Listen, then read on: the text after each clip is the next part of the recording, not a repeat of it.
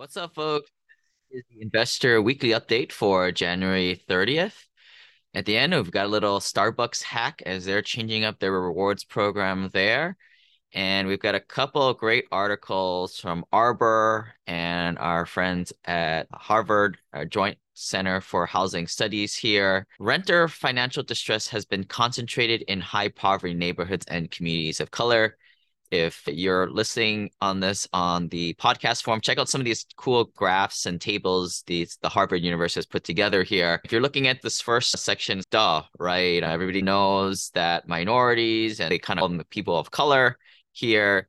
These are the folks that are typically in the higher poverty neighborhoods, and they relied on that government stimulus a few years ago in the midst of a pandemic. A lot of this is dub. I, I think a study like this also re iterate some of the basics that we know, right? And this is why we invest in real estate because a lot of this stuff you don't need to be a rocket science. It's just pure demographics and social economic portions of the community out there, which is why I prefer to invest in workforce housing because in times of recessions, you know, they typically perform pretty well as people on the high end tend to struggle. Although what this article is saying is during the pandemic, the lower end demographics were impacted a lot more.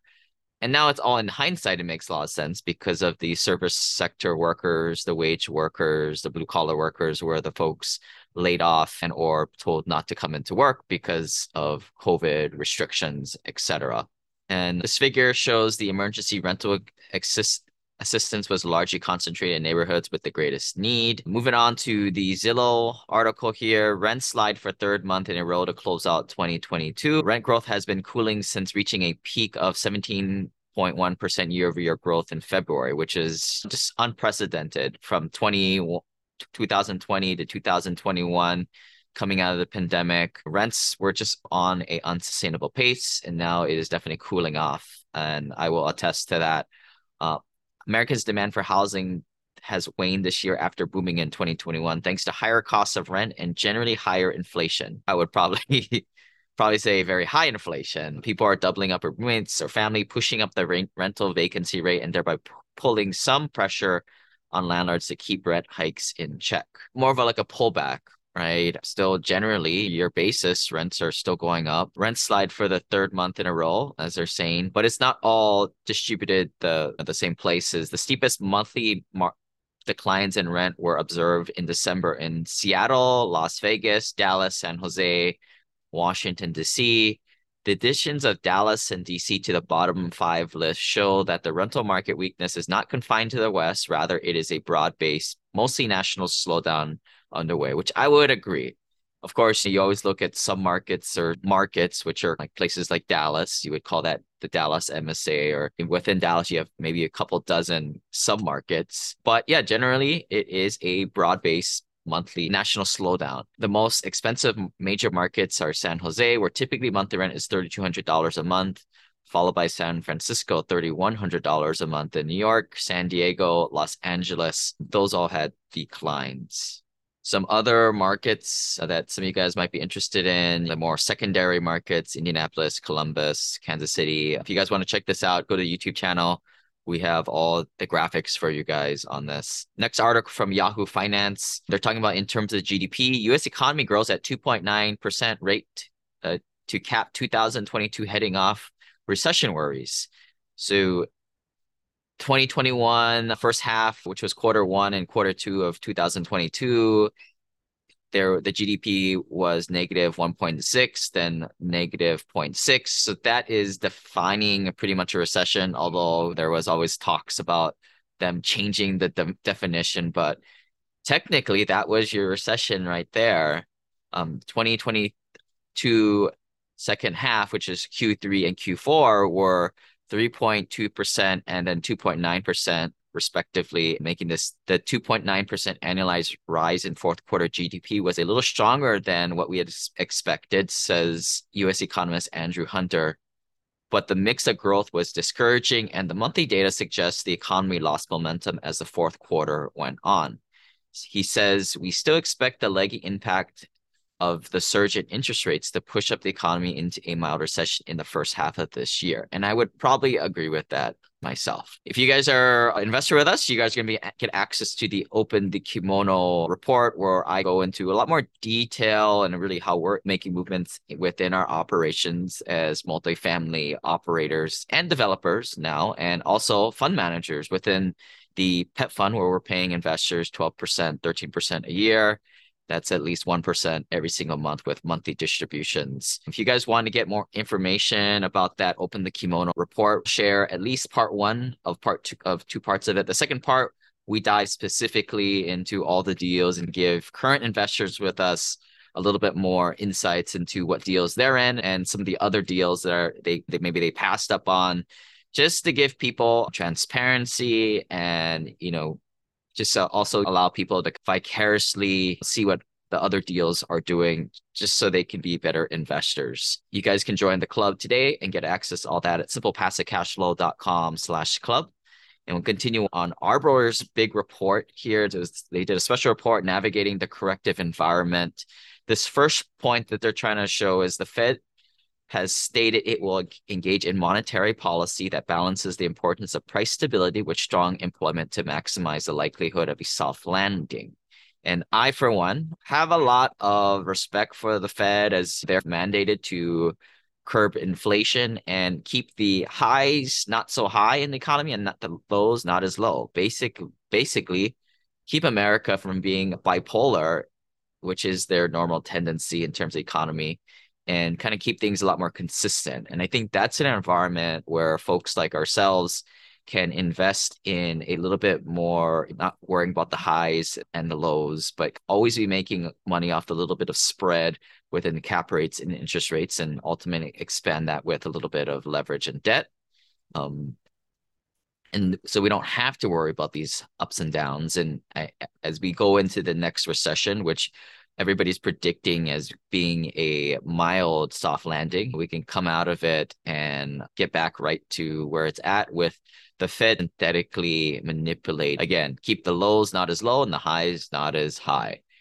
Um, here's a chart here: consumer price in index inflation versus the Fed's fund rate. You can see the kind of correlation there. My takeaways is prior to 2022, there really wasn't that much stimulus pumped into the economy. Sure, there was a lot in 2008, but when you look at the dollars put in, I mean, it was like three or four time fold than in 2008 that was pumped in 2020. And yep, that's why the stock market surged, folks. And that's why the crypto market surged because all that frothy fake money got pumped into the system.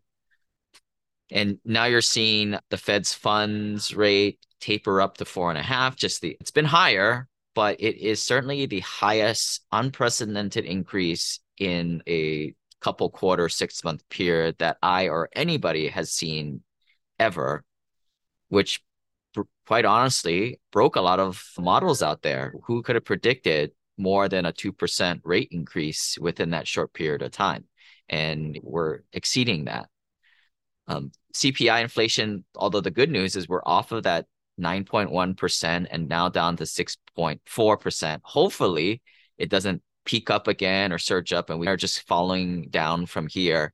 I'm really hoping we get below 5 to 4% in the next couple of months.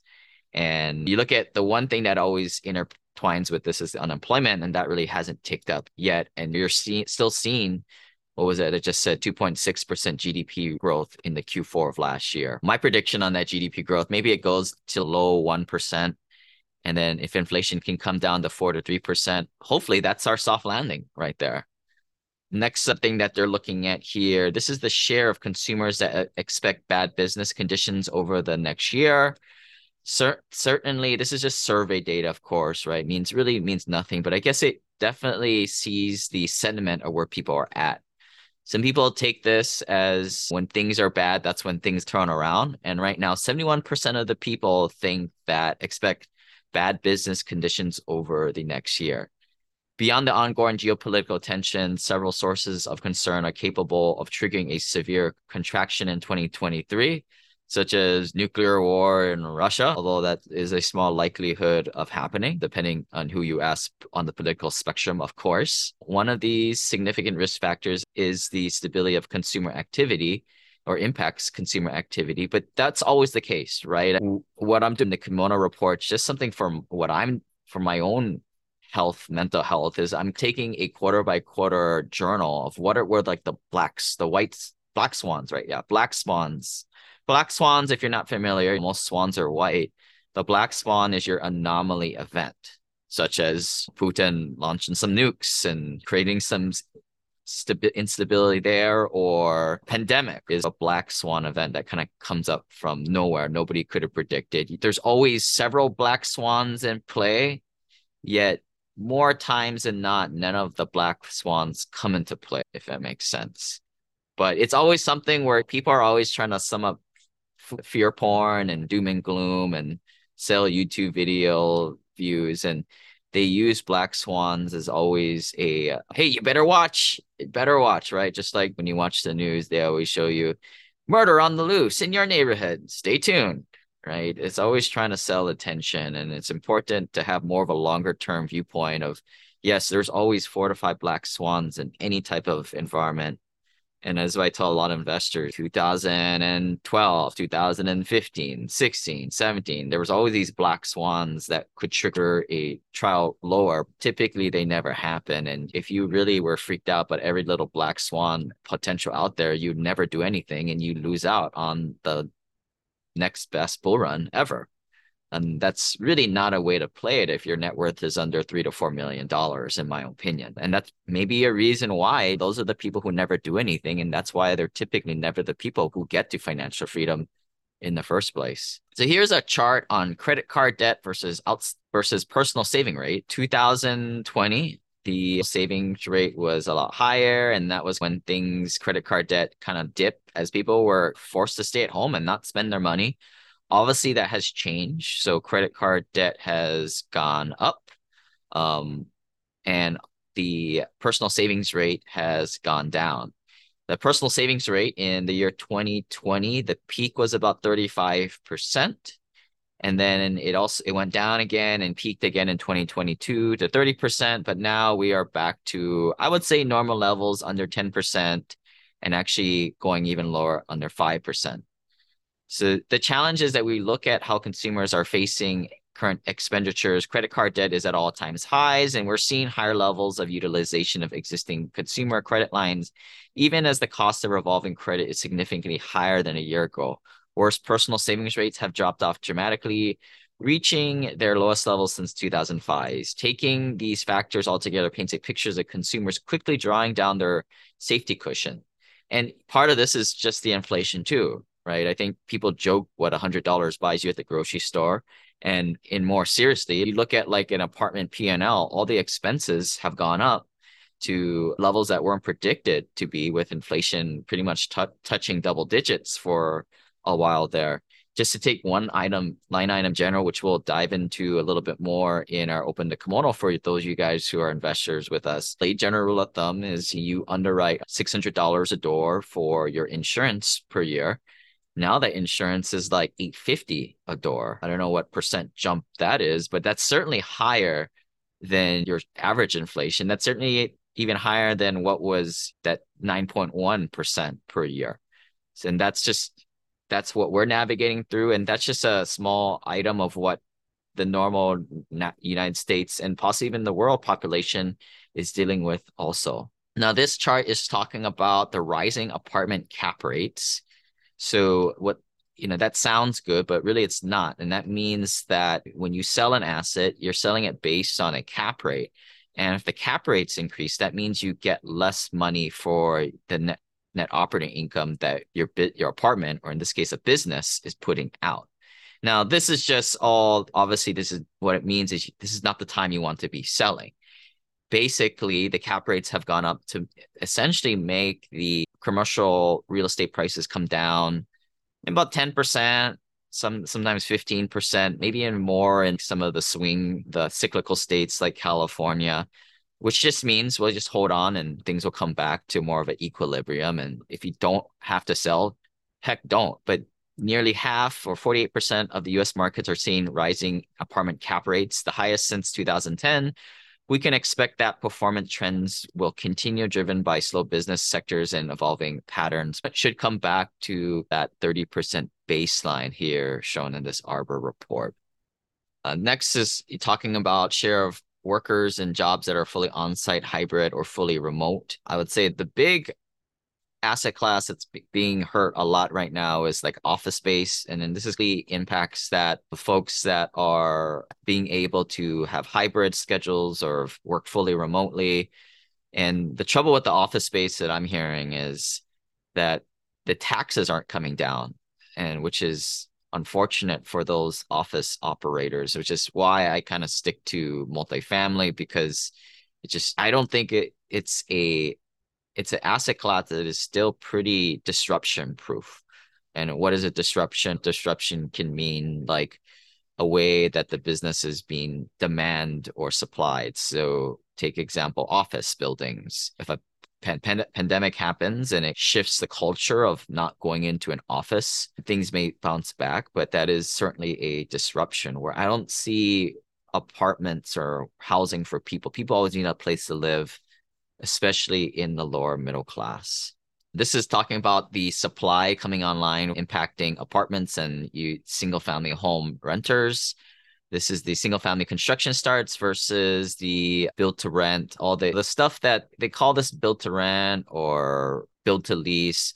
Basically, it's people can't afford houses these days, and the the wealthy are getting wealthier, of course, but the lower middle class is getting even more lower middle class, and the middle class is becoming the lower middle class. And they can't afford to buy things, especially in a high interest rate time right now. Nobody, not saying nobody, most people cannot afford anything with seven, eight, nine percent interest rates. Therefore, they're I'm not gonna say doomed to rent. I rent. I've always rented for the as as long as I've understood the price of rent to value ratios and all that type of stuff. But most people don't have a choice and be becoming a nation of renters, at least for I would say next maybe next five years. And it makes sense for those institutional companies to build things just so that people can rent. And you combine this with the trend that people generally want newer stuff and they're willing to sacrifice a little bit of square footage really plays into the build to rent trend. Although I the, I am really not really want to getting into build to rent tracks. And there's a lot of these turnkey developers trying to get tell us to get into it. They're trying to get our investor club, but there's just a lot of markup and fees, and I've never really found a good deal um, where it made sense to pay one of these turnkey developers. And to me, like we can run the costs a lot better when we just do it ourselves. And when we stick to more of a workforce housing apartment complex, which we wrapped up and we're about halfway leased up there in that 200 unit in Huntsville. And we're already, foundation is already complete on our next project at Huntsville, the 300 unit out there. Um, yeah, I don't need any more middleman, is what I'm saying. I can do it myself. Uh, and with you guys jumping in on projects like that, allow allow us to all do it together. Wealth management is saying at a time of uncertainty, investors in commercial real estate are paying more attention to portfolio diversity. They're saying right now there's a dynamic and scenario that there's forming that's caused investors to question everything, including the diversification of capital holdings in probably a way that's never had to be, do comprehensively before. Some of the planning and diversification is more front and center on a six to 12 month horizon, but some of it is on a five year, 10 year, multi decade horizon. He, Preqin reports that investors' optimism for real estate sector that was prevalent at the end of 2021 has now been replaced with more of a pessimistic outlook, as the Fed is expected to rise interest rates further. In my opinion, half a percent couple more times. And then go back to the quote here asset values are beginning to fall, and that will likely make 2023 a challenging year for commercial real estate sector, the firm's research notes. Um, yeah, so I'll confirm this. Rates are probably going to go up another half a point, a couple more times. Now, I don't know if this is going to really impact interest rates, but it's just not a good time to be buying unless you really have a good deal. I really question how people are doing making the deals work out there. I think a lot of people are doing it just to save their butts because they need money and they need to just do deals just to do deals. And those are a lot of the big household operators out there. I see them close a deal and I know why they're doing it. They need to just stick some money in the bank to save their other deals because in some of these bridge notes, your mortgage might have almost doubled on you. And that just saps away your cash flow. And if you're in a project that's not doing well or wasn't didn't have enough cash reserves to begin with, you're in a lot of world of hurt right now. Now, on the long term, you'll be all right. But is the question is just making it through this temporary period. And I've right now, I mean, I'm maybe if you take an optimistic point of view, I would say it's probably maybe a year to the interest rates get back to normal and then you can refinance and or sell as the buyers come back in. I would say on the long, on the more pessimistic side, two to three years. Now, eh, the nice thing about, you know, residential apartments and commercial real estate is as long as you have enough oxygen, you just got to hold your breath to bridge yourself to what did I say, one or three years away. But the problem lies when you run out of oxygen, right? You run out of the oxygen, now you become a distressed seller and you lose money at that point. Dave Lowry, Senior Vice President and Head of Research, says the market appears to be in economic preliminary phase to readjust to higher interest rates and concerns about lower demand causing an economic slowdown. Investors may well sit on their hands and wait for the market to settle before making any new allocations, while fund managers will need to find agreement on pricing for deal activity to increase. So we talked about this last quarter where we were starting to see the signs of price discovery. Prices have been coming down a little bit, like I said, maybe 10, 15% on tops in some markets that we're in. And that's just how it is because the demand isn't as there. Although in the long term, th- this is would be the time to be buying if you can make a deal work with the right type of financing, which is not available right now. Um, Uh, going back into this article, multifamily and industrial remain the top asset classes for investment in the United States. And meanwhile, there are seen strong opportunities to be one of the leading side of the equation in today's higher interest rate environment because of the demographics. This is providing equity like returns from a historically more stable debt position. So there is a clear desire for better quality assets, regardless of asset class. Building a portfolio for the long term that provides diversification and resilience to market fl- fluctuations is important.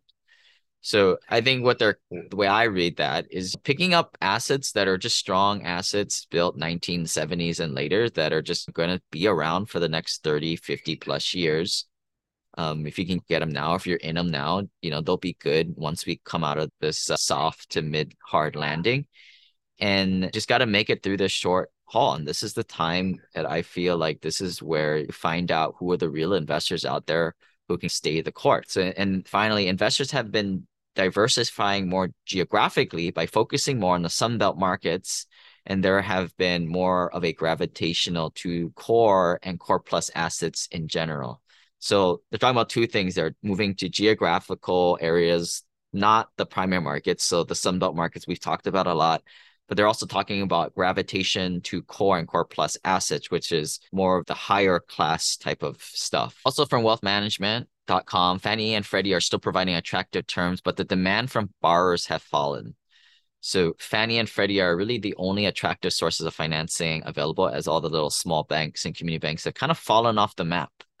So you got to go to one of these big guys. But I would probably disagree with this headline.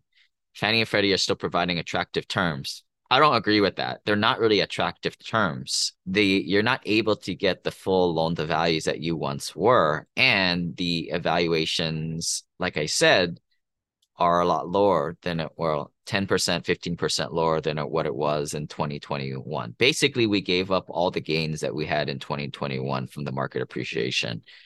So Fannie and Freddie Mac lenders have not increased the amount that all they had to all in fixed interest rates they changed to their borrowers. The, their spreads still range from 150 to 200 basis points over treasuries, which works out to an all in rates of five to five and a half percent.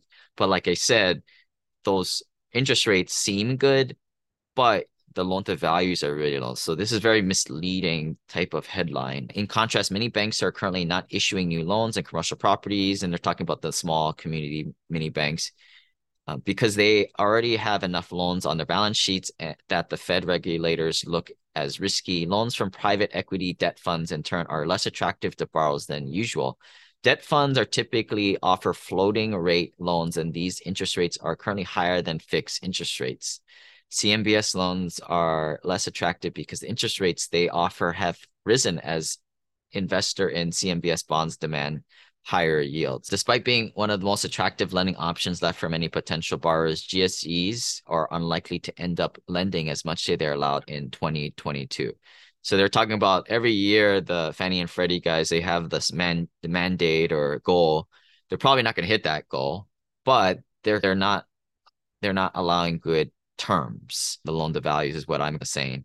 And yeah, there's a lot of folks, ourselves included, with some bridge notes that we'd love to roll into a Fannie Freddie Mac fix if the evaluations on the appraisal values aren't going to be as high where we have the equity we're going to have to bring money to the table and that is impractical right to come to the table with several million dollars to roll into a fannie a freddie fixed loan. Investors who need to refinance loan at the end of their terms may face unexpected challenges, which is exactly what I'm talking. Interest rate for a new loan will probably be significantly higher than expected. However, these properties are unlike, unlikely to face serious trouble because property values and rent incomes in the multi sector have also risen. Finally, Freddie Mac and Fannie Mae are constrained by the affordable housing goals set by FHFA.